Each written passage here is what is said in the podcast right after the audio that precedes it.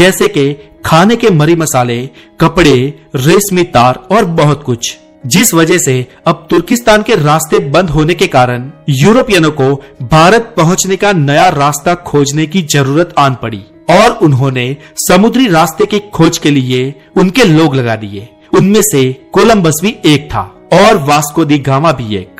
और इसी मंशा के साथ वास्को दी गामा पोर्टुगीज से भारत आने के लिए अपने काफिले और नाव को लेकर अपने देश से निकला।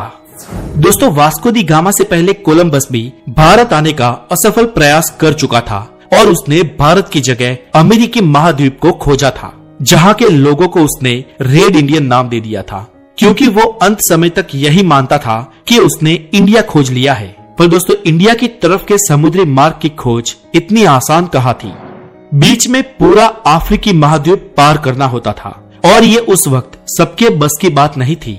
और चांस तो ये भी थे कि कोलंबस की तरफ़ वास्कोडी गामा भी कहीं और गुम हो जाता। लेकिन भारत तक पहुँचने में वास्कोडी गामा को एक खास शख्स ने मदद की थी। और ये वही शख्स है जिसे ज़्यादातर इतिहासकारों ने भुला दिया है। और भारत के समुद्री मार्ग का पूरा श्रेय वास्कोडी गामा को दे दिया है। और यही सच्चाई दोस्तों, मैं आज आपको बताना चाहता हूँ। एक गुजरात का व्यापारी ही था जिसने वास्कोडी गामा को समुद्री मार्ग से भारत तक पहुँचाया था।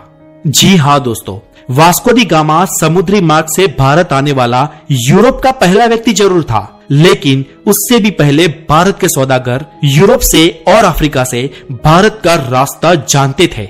और दोस्तों, वो गुजराती सौदागर कौन था, हम आपको आगे बताते हैं। लेकिन उससे पहले समझिए कि 8 जुलाई चौदह के दिन वास्को दी गामा पोर्टुगल के लिस्बन शहर से भारत आने के लिए रवाना हुआ। और भारत की खोज में घूमता घूमता वो ईस्ट अफ्रीका के मलिंदी बंदरगाह पहुँचा।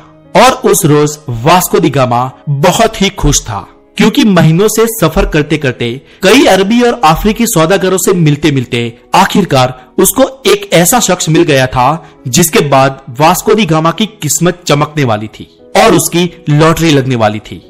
जी हाँ दोस्तों, यहाँ पर वास्को दी गामा को कच्छ, गुजरात का एक व्यापारी मिला, जिसका नाम था कांजी मालम।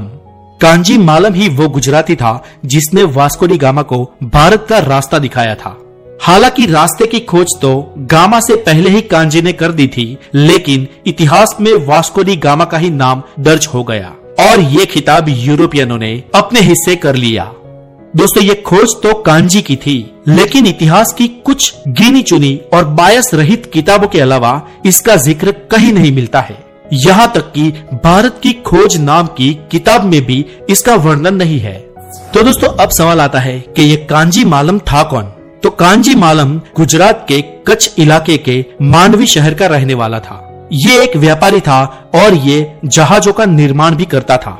ये कांजी मालम एक नाविक भी था और ये नियमित रूप से भारत के विविध बंदरगाहों से अफ्रीका का और यूरोप का सफ़र तय करता था। और दोस्तों, मई चौदह के दिन यही शख्स वास्को दी गामा को कालीकट बंदर तक लेकर आया था।